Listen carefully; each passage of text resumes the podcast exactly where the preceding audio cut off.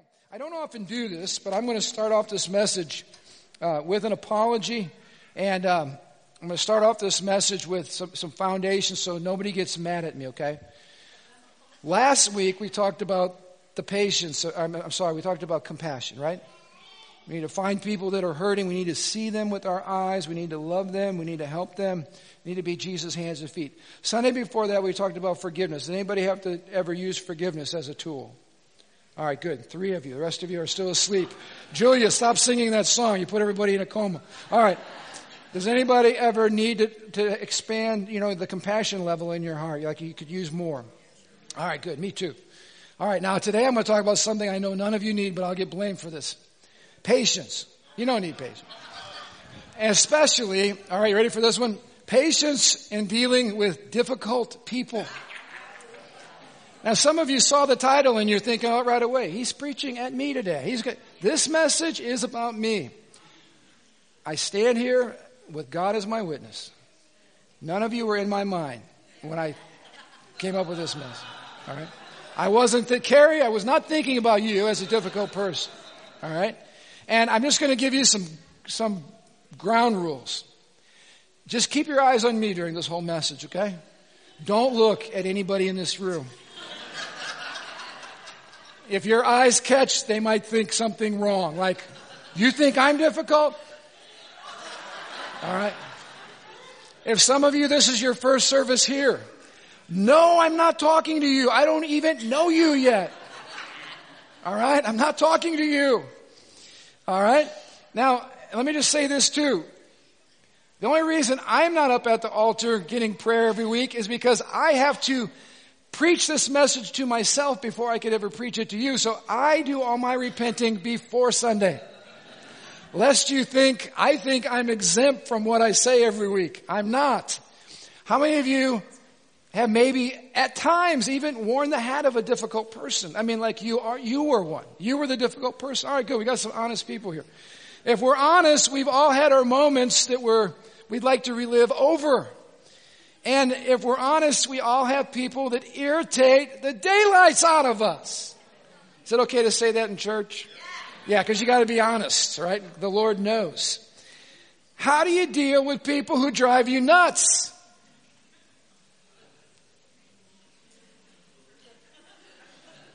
Some people are just plain obnoxious. Some people are just quirky people. Some people never had social grace, social etiquette 101. You know, let me give you an example. They're the kind of people you haven't seen for 20 years and they say, dude, what happened to all your hair?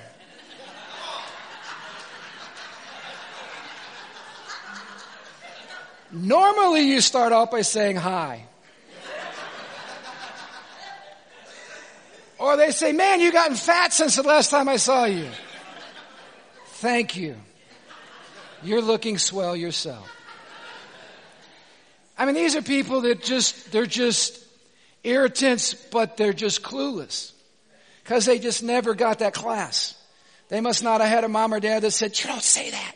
I mean, I remember Marion said something at the supermarket one time. She walked up to some lady and said something totally, totally, totally off, off the wall. I mean, terrible. She was a, she was one of those difficult people and her mom said, don't you say that in public. Some of you needed somebody to say that. Don't say that in public. But you never got that.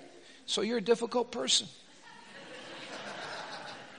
These are people in our lives that act like Holy Ghost sandpaper. Y'all know what I'm talking about. You just get around them and you just feel parts of your flesh that just need a good rub down. Some of them are Holy Ghost jackhammers because you got a lot of you still. You know, it's easy to love people that are just so loving. If everybody were just like, you know, Mother Teresa in our lives, but they're not. We have people that come around us and instantly the hair, whatever we have left on the back of our neck, just. And as soon as they get near to us, they're going to say something that's going to push our button. They know exactly where the button is. And they love to push the button. And then what happens is God reminds you, I've blessed you with this person. The reason they're in your life is because see that anger right now? I want to pull that out. See that impatience right now? I'm trying to deal with that. And you just go, come here, you little difficult person. And you hug them. And, uh, and you just let them rub all that stuff off of you. Their heavenly sandpaper to take off the rough edges. But some people are not just quirky, they're just mean. They never say thank you. They never, they never approve of you. They're always demanding. They, they, you can never please them. You can, you can never make them happy no matter how hard you try. Let me just share from my own life. Can I for a moment? I generally preach for somewhere between 45 minutes to an hour, depending on how lucky you are that Sunday, all right? You can interpret that however you want. Um, and you know, if you talk and, and actually quote the Bible for 45 minutes, the likelihood of you saying something positive and good is pretty strong. But people will come up to me, Pastor, you know, what did you mean by, and I just talked for 45 minutes, but they will find one thing I said that they found offensive. They want to cross reference into Greek. They want to correct me because I'm a heretic. And I just sit there sometimes, smiling on the outside with, with a look of amazement. And inside I'm thinking, I just spoke for 45 stinking minutes. And you couldn't find one measly thing to say that part was good. Now let me go to the correction. All right. Just start off with something positive. I'm trying to help some difficult people out. Start off with the positive. Find something positive, and then you can go into your critique and rub the sandpaper thing on us and we'll work on being more like Jesus Christ. How can you be patient with people when what you do is just not good enough and you feel like you never measure up? So here's what we're going to talk about. How can you be patient with the difficult people in your life? And I want to give you this morning six secrets to loving difficult people. Six secrets to loving difficult people. All right, point number one. Many of you know if you're going to love difficult people, you have to see through their behavior and you have to get beyond the behavior to the cause of the behavior. Now you've heard this said before, but it, it bears repeating. Hurt people hurt people. And the reason, first of all, let's just settle this. Every one of us in this room has hurt somebody. So put away our victim card this morning, alright? This is not about, I'm so hurt. I know people hurt me. Stop it. You've hurt people too, so knock it off. We all hurt people, and the reason we hurt people is because we have been hurt people. We live in a messed up world. And Jesus said this, you know, he said, offenses are going to come. I mean, you're going to have an opportunity to get hurt in this life. Can anybody say amen to that? All right, we've all hurt people, and we've all been hurt by people. But the key thing is we've got to look beyond their the, the behavior and we have to look into the pain that's usually behind that. Now, just this morning, I know when people come out on Sunday morning, for some of you this was a major, major chore because you might be under it right now. You might be going through relational stress. You might be struggling in your marriage. You might be struggling with your kids. You might be struggling at work with a boss or whatever. People struggle relationally and, and there's nothing like relationships to cause pain. Some of you have a physical illness. Some of you know it's really hard to be chipper and excited when your body is sick and you have a fever or you have pain somewhere in your body that's chronic. It's really hard to be outgoing and charming and, and uh, so thoughtful and sensitive when you're living with chronic pain. Some of you are here this morning with maybe some chronic pain in your life. Other people deal with fears or insecurities or some people just have had such a painful past. They've been so scarred and shaped from their past that, that they're constantly in touch with the pain of the past. It's very hard for them to be present right now around you or to love you or to reach out to you. And I gave the example, our candle already went out. Okay, some of you are wondering this is not a real candle. It's a fake candle. But when it's working, it looks really cool. So anyway, if I were to put my hand over a real candle while it was burning, and I tried to have a discussion with Andy Stett, even though I love Andy, and even though I would love Andy to tell me about the new song that he's writing and, or the person he's touching at work, if my hand were over a live candle, I would not be thinking about Andy. In fact, I would be trying to leave Andy's presence as quickly as I can to remove my hand from the pain because people that are in pain are not present to the people that are around them. And how many of you know if you take the time to explore those things and look past the difficulty that they're coming off of their spirit and actually take the time to get into their lives, you'd probably realize that they're like the animal with the thorn in the foot, you know, that's uh, in great pain. And, uh, and if you find the source of the pain, you can at least look through it and realize this is a hurting person that I need to look beyond the pain or look beyond the difficulty, love them in their pain, and bring Jesus' mercy to them. Take a look at what the Word of God says. This is uh, Proverbs 12, verse 16. A fool is quick tempered, but a wise person stays calm when insulted. A wise person stays calm when insulted. How is this person demonstrating wisdom? Because they're wise enough to look beyond the insult, which was the presenting problem, and realize that the insulter is probably dealing with something in their life at that moment that's agitating them and causing them to act the way that they are. Once you understand the pain, that's when you can respond with the patience. All right. So let's go to point number two. This is something my dad has taught on here for 30 plus years. Absolutely refuse to be offended. Now, let me shed some light on this. How many of you know choosing to be offended is just that? It is a choice you make. I'm going to say that again. You have to be offended, meaning you embrace it. The offense comes. Somebody says something mean to you and you go, thank you. And you pull it into your guts and then you react to whatever it was. But you're making the choice to choose to be offended. You can start your day, as Bishop has taught us, you can start your day by saying this, Lord Jesus, I thank you that I don't have to be offended today. I choose to release any offense that would come my way. And let me just tell you, it will come your way. But here's what's amazing about people who, who choose not to be offensed, offen- be offended by others or receive the offenses of others. They sometimes don't even know when the offense came because they're, they've chosen not to receive it. It's not a part of their lifestyle.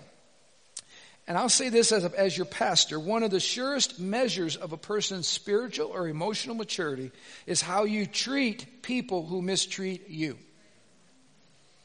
You know, you say, well, pastor, I'm a godly person. I read my Bible every day. I come to church every day. Let me, sh- I'm going to see how godly you are. I'm going to let a difficult person come across your path.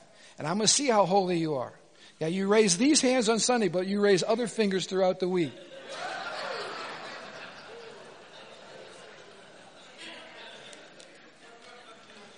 No, it's easy to love people who love you. It's those difficult suckers that you want to kill. Am I speaking? I'm just being real. And it's those people who know where your buttons are that show you how spiritual you really are and how much of a man of God you really are and how emotionally mature you really are because most of the time, as soon as somebody pushes your button, Wah! no one's going to talk to me that way. Whoa, I think we got a little flesh hanging out there still. Needs to be crucified. No one's going to treat me that way. No one's going to act that way to me. Are you the same person that's been crucified in Christ and you no longer live, but Christ lives? Is that the, you still quote that verse? Okay, I'm just checking to make. Or I've heard people say this, I had to deal with this in my own family. I'm trying to get my kids apart and like, hey, act like you know God. I'll even tell them that, act like you know God. She makes me so mad. She, she comes and she takes my clothes and she wears them. She wears my clothes. She doesn't ask. She makes me so mad. Nobody makes you mad. You choose to be mad. You could give her the clothes. You could not care that she wears the clothes. Or you could nicely ask her in patience, please ask before you wear my clothes. Or you could nicely convey an edict, don't ever wear my clothes, or I'm telling dad. but you don't have to be mad. Because when you're mad, you just handed the keys to your life to a difficult person who doesn't like you anyway. Now they're driving the keys to your life. You're insane. Why did you hand your life over to a difficult person? And as soon as you hand your emotions over, what follows is your mouth.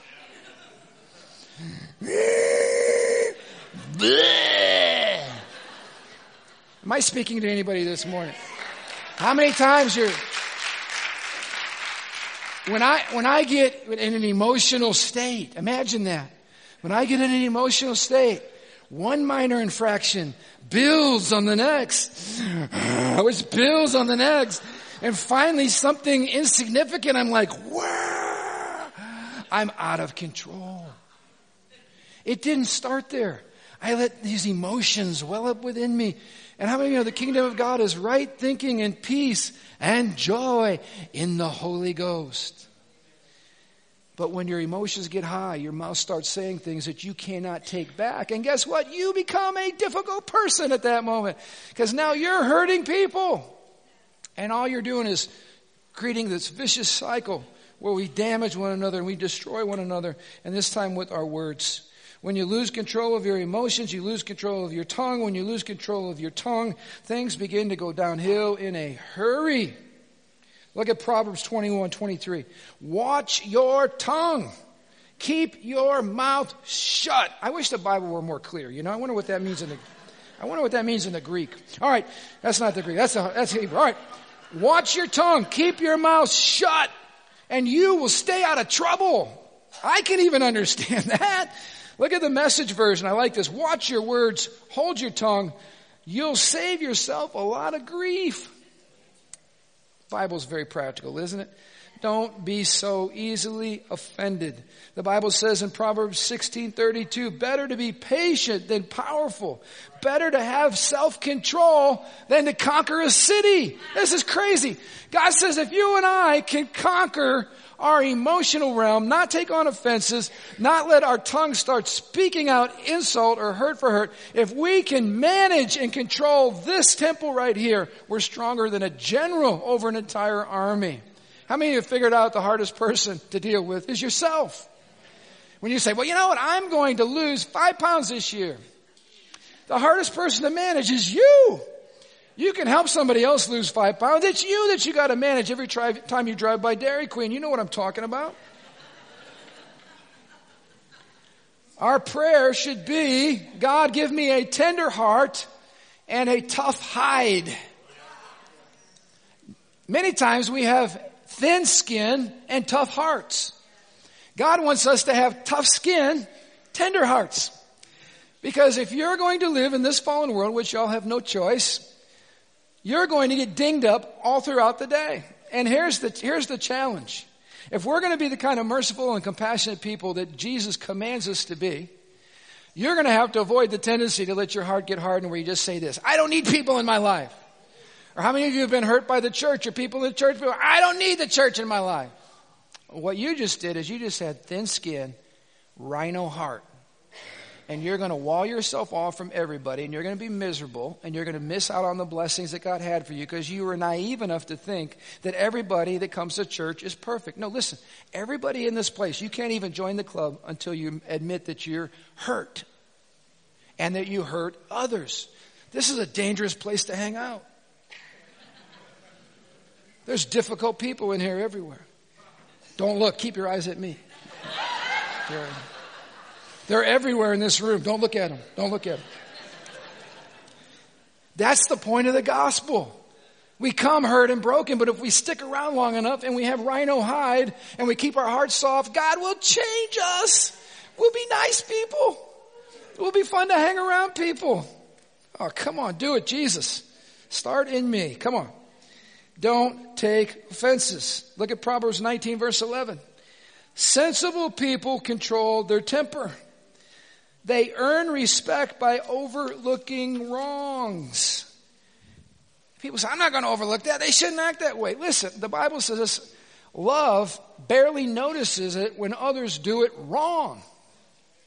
Do you know that the most loving people are the least critical people? And the most unloving people are the ones that are waiting to grade you on everything and point out all of your faults. Let me just tell you, if you're a highly critical person, here's good news for you. I want to pray that God overwhelms you with his supernatural love and wipes you out so you're a, a blundering crybaby mess. And you come up and you realize how loved you are and how forgiven you are. You watch how that changes the way you look at other people. Some of you just need a tidal wave of God's love to wash over you. knock you off your feet. And then you'll be so aware of the love of God that you'll be able to look at other people through the different eyes. Amen? All right, number three. Here's a highly theological term, phrase. Number three. Cut them some slack for crying out loud. Be gracious. Show them mercy. How many you know everybody has a bad day? So make allowances for people. This is a verse that should be one we commit to memory. This is Ephesians 4 verse 2. Look on the screen with me. Always be humble and gentle. That's a good start, isn't it? Be patient with each other, making allowances for each other's faults. Why? Because of your love. You know, any of you that are married, this, this should be a theme verse. It is so easy to focus on what's wrong with your spouse, and you completely overlook why you married them in the first place. Now, I'll just use myself as an example.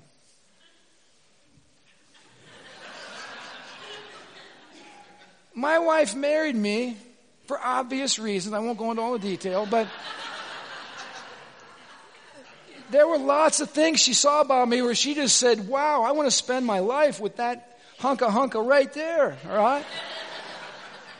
And then once we got married, she realized I can't do hardly anything at the house. Now I'm not a couch potato, but I just, my skills are limited. I was trained in the fine art of vacuum cleaning, all right? I can do that. But after I get past that, I'm, I'm a loser, all right? I just, just say, honey, that toilet's running.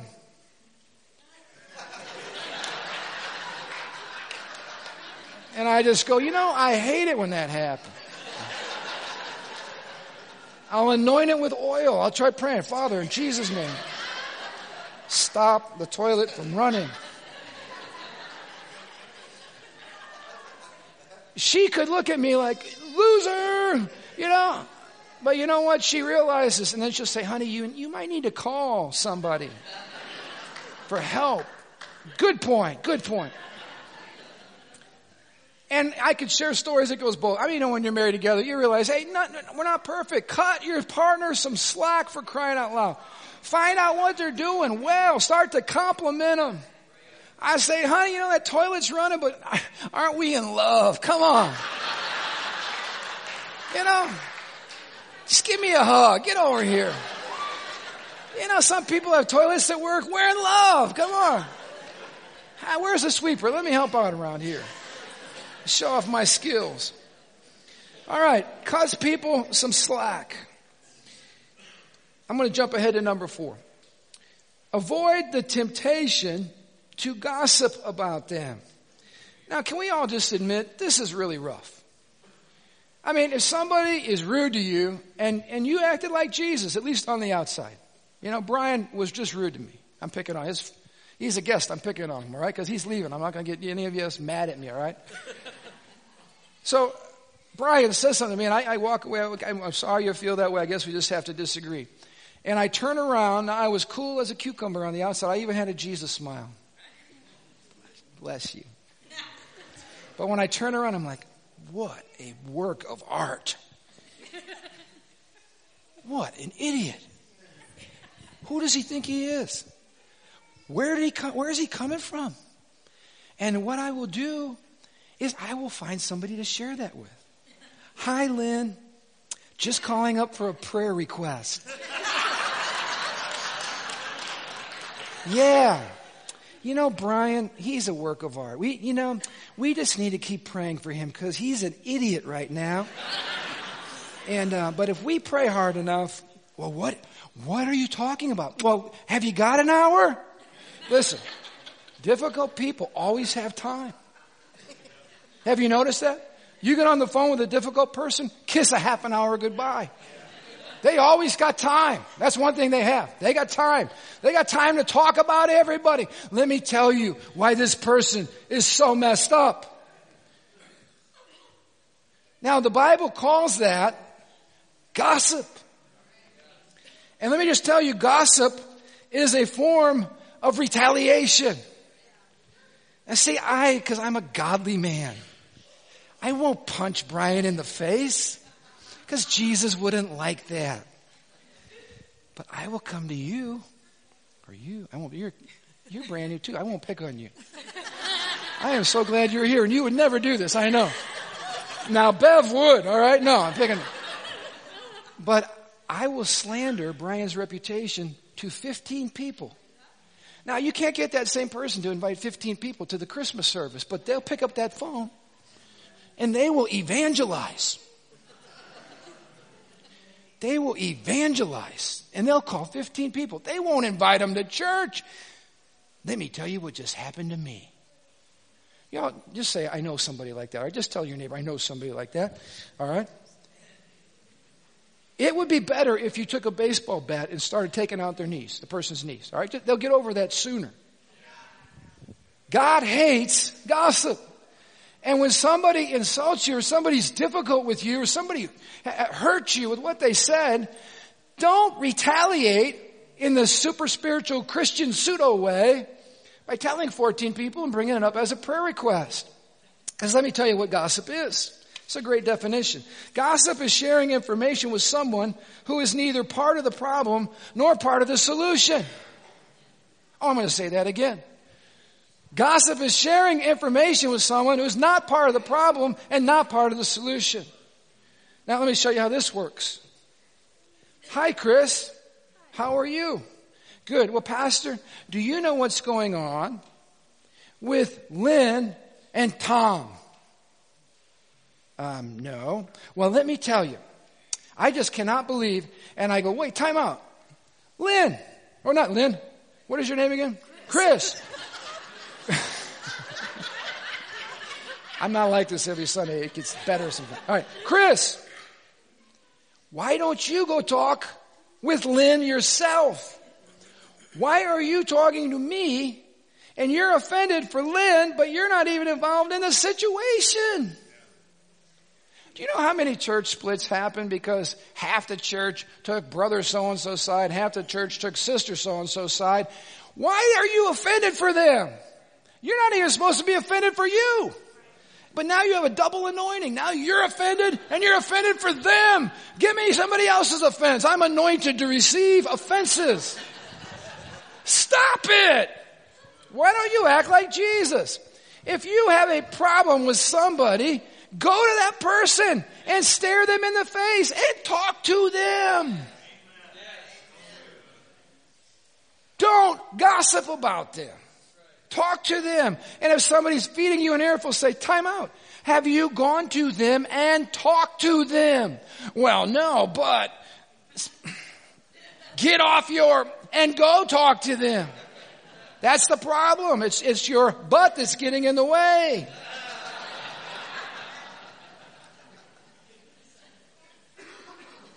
God hates gossip. Look at Romans 129. I'm going to put it in context here. Their lives became full of every kind of wickedness and sin and greed and hate and envy and murder and quarreling and deception and malicious behavior and oh my gosh, how did that get in there? Gossip is listed with murder.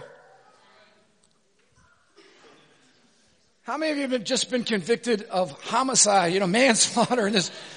Uh, when we talk about somebody in an ungodly way, God compares it with murdering them. You're not murdering their body, you're murdering their reputation. Wow. All right, quickly, number five. Refuse to play their game. Extra grace people love to argue. They love to debate. They know how to push all the right buttons and they love causing conflict because listen, when they get you to bite the bait, now they're controlling you. They're agitators. They're not looking for correction. They're looking for a fight. Now let me give you a secret here. How many people does it take to fight? What's the least common denominator, if we go back to math class, least common denominator for a good fight? So if you quit, no fight. And you've just taken control and said, thank you, I'm taking control back from my life. I'm not participating in the fight. Oh, this is so good. It takes two to tangle. I love this. If you wrestle in the mud with a pig, both of you will get dirty, but only one of you will enjoy it.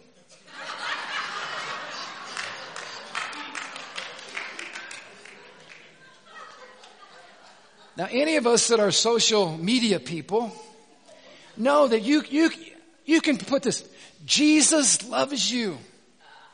And a difficult person will critique that. They're, it's amazing. Jesus loves you. Yeah, but sometimes he judges sin. I didn't say that. I simply said, Jesus loves you. And you know what? If you bite the bait, that's not what I meant.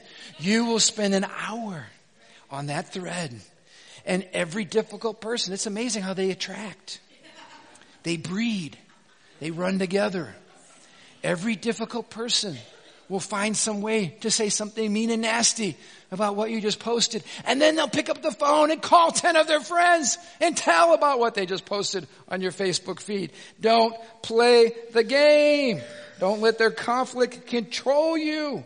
They don't even care what you think. They're not listening to your feed. They're looking for what they're getting ready to say. Quit wrestling in the mud with pigs. You're not going to enjoy it. Proverbs 26 verse 21. A quarrelsome person in a dispute is like kerosene thrown on a fire. what a picture. These people aren't looking for answers. They're just looking for arguments. So don't get involved in the argument.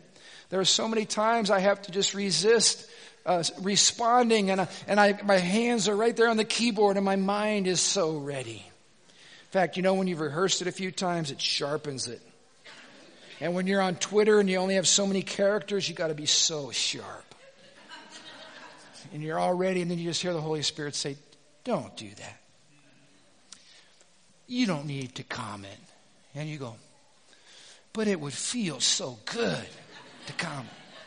How many of you know that is carnal pleasure and it, and it doesn't lead it doesn't, you know, having to justify yourself, retaliate, defend yourself. It, it, in the end, it's like poison in your mouth. Don't, don't do that.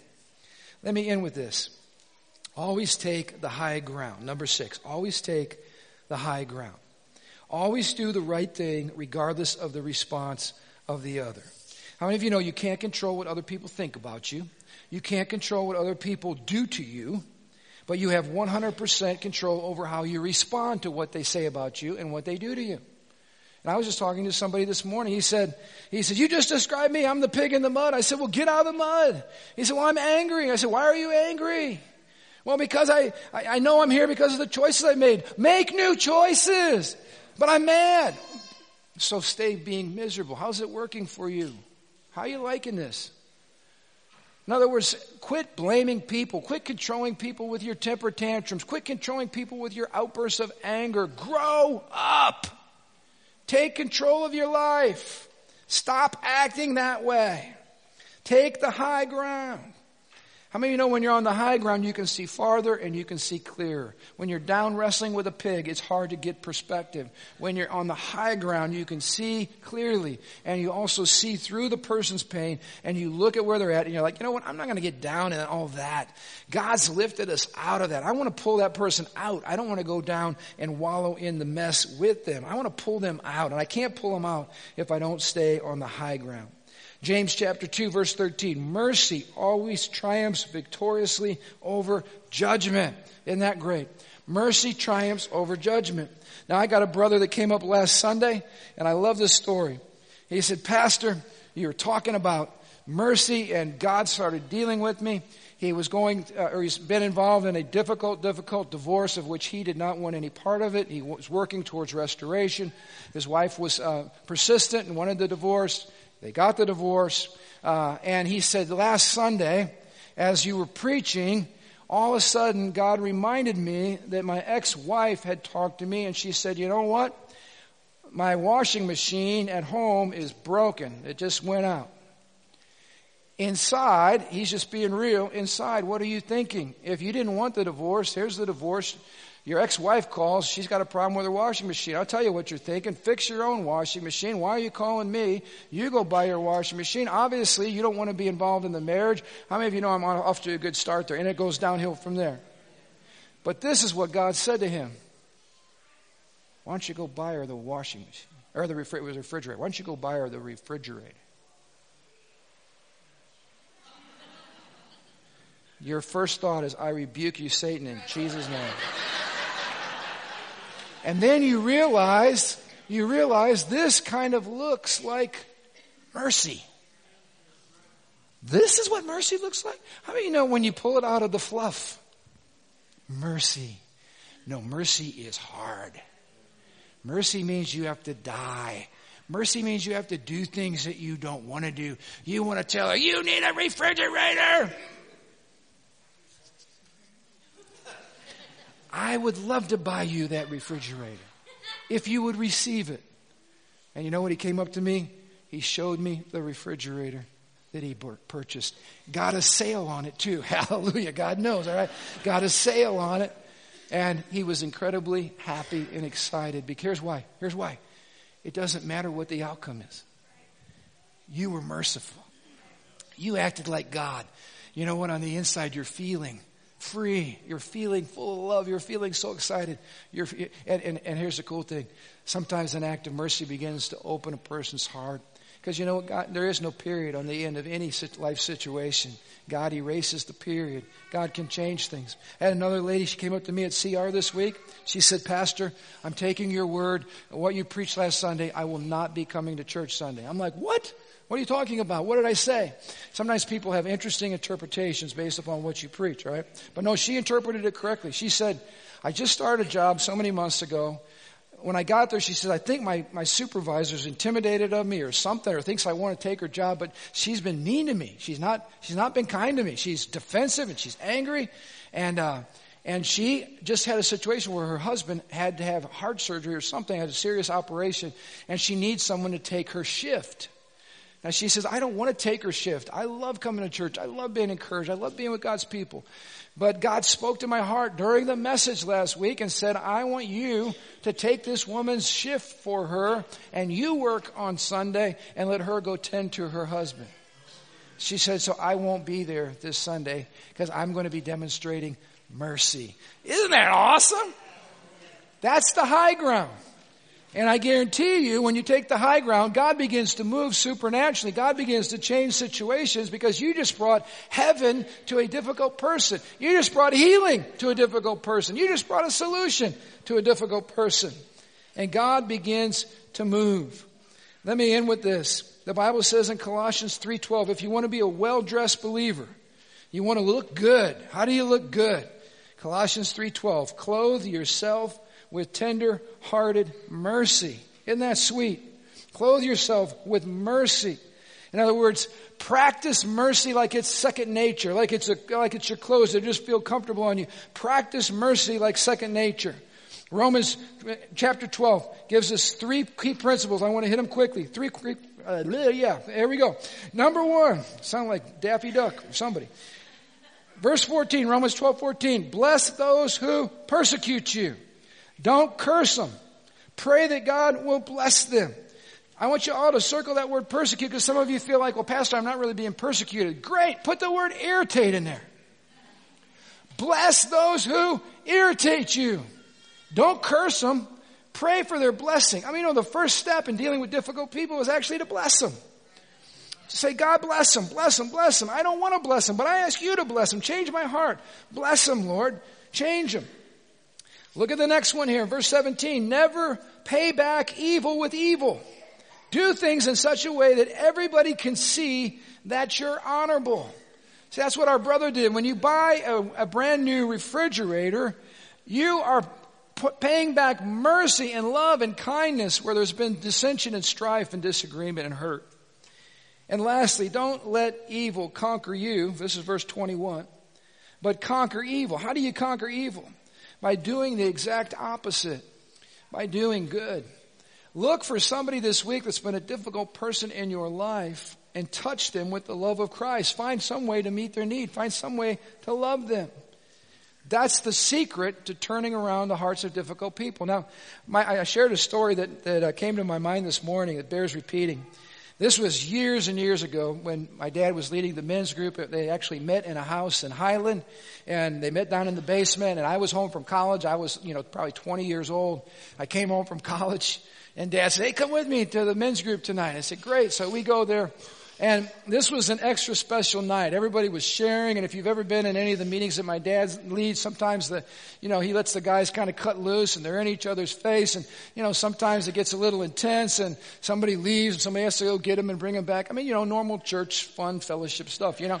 And, um, guys use words they shouldn't be using, and, and, uh, anyway, they were sharing and dealing with all this kind of stuff, and we got in the car, and my dad looks at me with that little silly grin on his face, and he says, he says, So what'd you think? And I'm paraphrasing and summarizing my synopsis right now. I'm synopsis, synopsizing my synopsis, all right? I said, That was the most highly concentrated group of dysfunctional men I've ever seen in my life. I didn't quite say it that way. I'm more sophisticated now.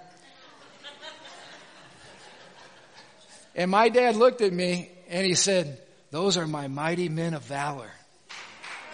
Yeah! I still, as a 20 year old kid, as a 20 year old kid, I still remember that. Because what he was teaching me is look through the pain. Look through the addiction. Look through the brokenness. Look through the lack of social grace. Look through the awkwardness. Look through, you know, the anger. Look through the profanity and realize there's a bunch of guys here that are broken. There's a bunch of men here that are hurt.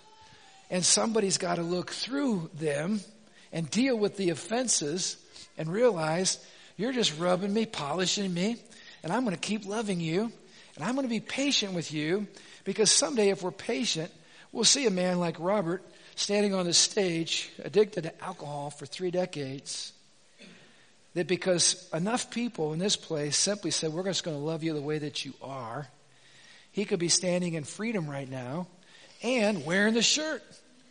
He's on the team. You with me? He's on the team. How many of you could stand up and give a testimony that when you were very difficult, angry, hard to deal with, God placed people in your life that loved you just where you were? And, and here's the cool thing saw through the facade and looked inside and saw that, you know what, there is a jewel, there is a diamond here, there's a diamond in the rough.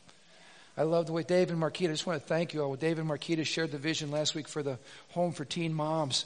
Um, the response was crazy off the charts. People start, we started getting calls this week. We got couches. We want to deliver couches. Where do we deliver them, Pastor? I don't know. I, I just met with Dave last week. I don't know where the couch delivery place is. We don't have that nailed down yet, but you guys were, man, responding and it was crazy. Um, but it's all rooted in the premise that, you know, that was Marquita, and look where Marquita is now. What a beautiful, beautiful lady she is. And what a beautiful heart for Jesus. If someone could look through that teen mom that's lost and looking for love in all the wrong places, wow, what could we do to see treasure come forth? And here's the cool thing if we won't get offended with each other, please hear this one. If we won't get offended with each other, and we actually learn to love each other and let each other rub each other, all right, in the right way to where we look more like Jesus and we stick it out, can you imagine? I'll just use me as an example. Can you imagine how beautiful and loving and kind and like Jesus I'm going to look like in 10 years? Just imagine. try. I know, try. What are you laughing at, Dirk? Come on. You, there's hope for you too. I'm telling you, there's hope for you too.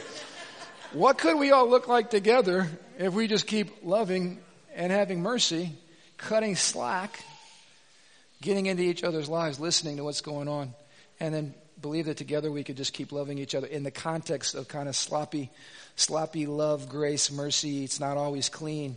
Um, sometimes we step on each other's toes. Sometimes we're stupid and we say things we shouldn't. Sometimes we get irritated. We all have bad days. But what if we let the grace of God transcend all that? And we just made a commitment to love each other. Ha! That would be cool. I would like to be part of a church like that. How about you guys?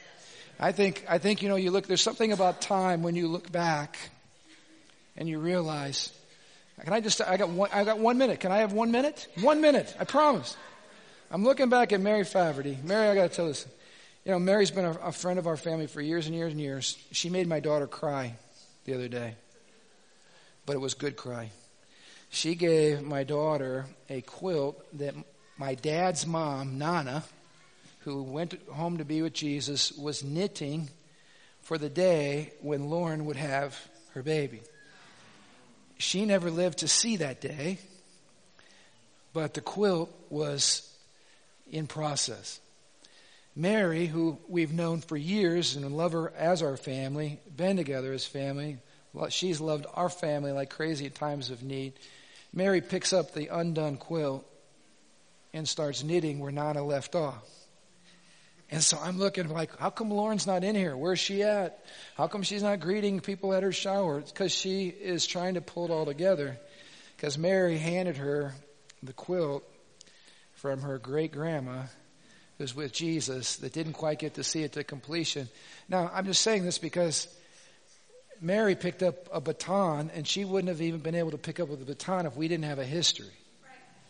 You know, there's, we live in a world where everybody cuts and runs all the time. You're just doing yourself a great disservice. You're never going to find a place where everybody's perfect. So why are you trying? God's trying. Everywhere you go, He's going to try to teach you the same principles, just different faces. So why not try to love the people that you're already familiar with? The ones that irritate you the most. I'm not talking to you, Mike. Don't look anywhere else. Right here. I'm not talking about you. All right, stand to your feet. We've had enough fun for one morning. Don't forget, we want to bless Jane on the way out. And Jane, I want you to go to the Welcome Center if you would be so kind. You can go ahead and be dismissed right now. Because I want some of you on your way out just to give Jane a hug and say thank you for 18 years of taking care of this facility. It's grown up quite a bit since Jane started, but I want you to bless Jane and, and put something in a box for her on the way out, and we'll report on that next week. Don't forget marriage class today, too, at 4 o'clock. Lord, thank you for your great mercy for us. Lord, cause us today to have a fresh perspective on people that we find difficult to be with. Lord, I pray for fresh grace to forgive fresh love, fresh vision, fresh perspective. Keep us on the high ground. Lord, help us to cut a lot of slack because we know we're going to need it ourselves at some point. And Lord, help us just to love others really, really well this week. In Jesus' name we pray. And everybody said, Amen. Hey, have an incredible week. Don't get offended.